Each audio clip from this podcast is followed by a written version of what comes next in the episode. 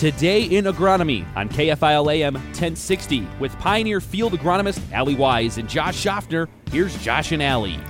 Good morning, Southeast Minnesota. It's January 22nd, 2020, episode number seven, Josh.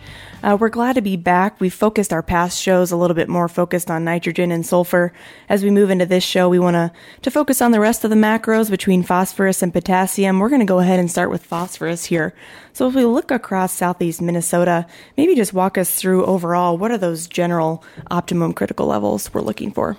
Yeah, always important to kind of just set a baseline here of where this uh, kind of this first half of the episode is going to go, Allie. And and if we just look at soil tests, so again, sometimes when you get soil tests back from your your provider that does that, there's a lot of numbers, there's a lot of graphs, and and I always like to own in on you know what's the pH, what's the part per million phosphorus P, what's the part per million uh, potassium K. Those are really the three numbers that are most important.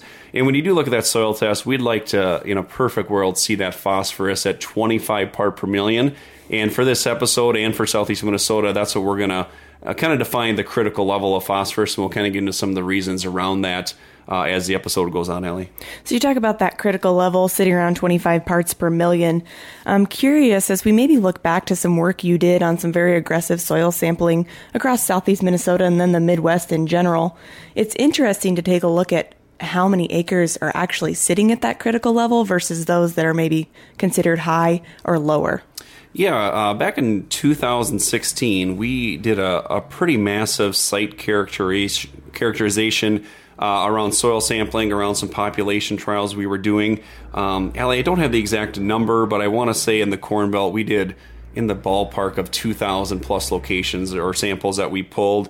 And in Minnesota, all the locations that we pulled, I, I want to say just in Southeast, we participated in 42 of these locations. But in the state of Minnesota, 46% of the the field locations we pulled were below that critical level of 25 part per million, which is a little bit scary, Allie, when you think about half the fields, you know, across the state are below these critical levels. And obviously, that's having an impact uh, on yield. And I always think is important, um, you know, maybe, you know, why? You know, I think in some cases that's more important. What are some of the factors that are causing us to have such a high percentage of fields testing below that critical level? Josh, I think there's maybe three critical pieces that I hone in on, on on why we're sitting at 46% of those acres below optimum level. Number one being we look at, you know, increased land rents across rented ground across the Midwest. Um, it's harder to make some of those longer term decisions when you have some shorter term um, leases on those acres. And then you just look at, I mean, increased land rent rates in general also makes it hard to maybe go out and make those decisions.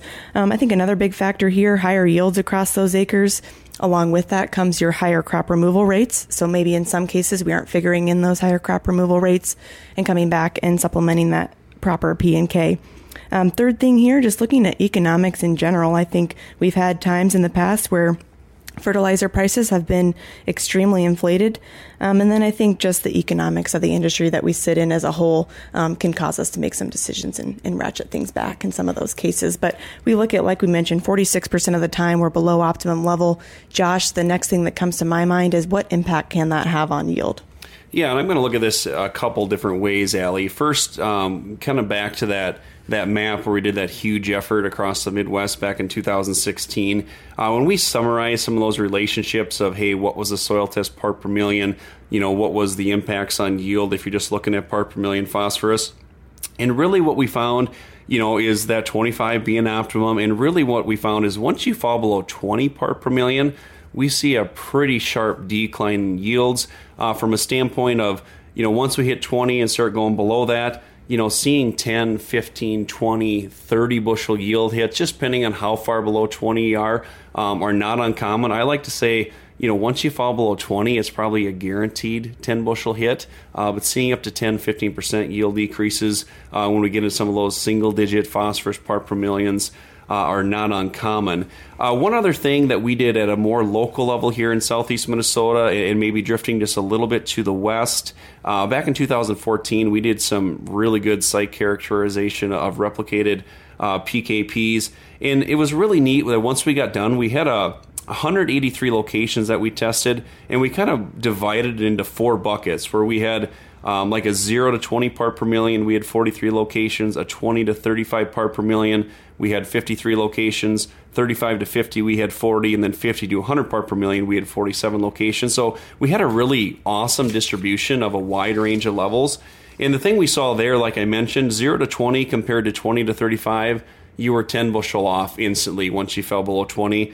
Uh, that was almost a guarantee. The other thing that was kind of cool, sometimes I get people asking me, well, hey, should I push up to 30, 40 part per million? If you really study this out, if there was a perfect number in that study, it says 37 part per million. It probably wasn't really economical to build from 25 to 37, but what we did find above 37 part per million there was nothing to gain there was we couldn't find any yield gain so really if you're above those levels you know increasing it further it's just kind of diminishing returns where you're building for building. And certainly from a stewardship standpoint we'd like to keep it around that 25 and make sure we're maintaining.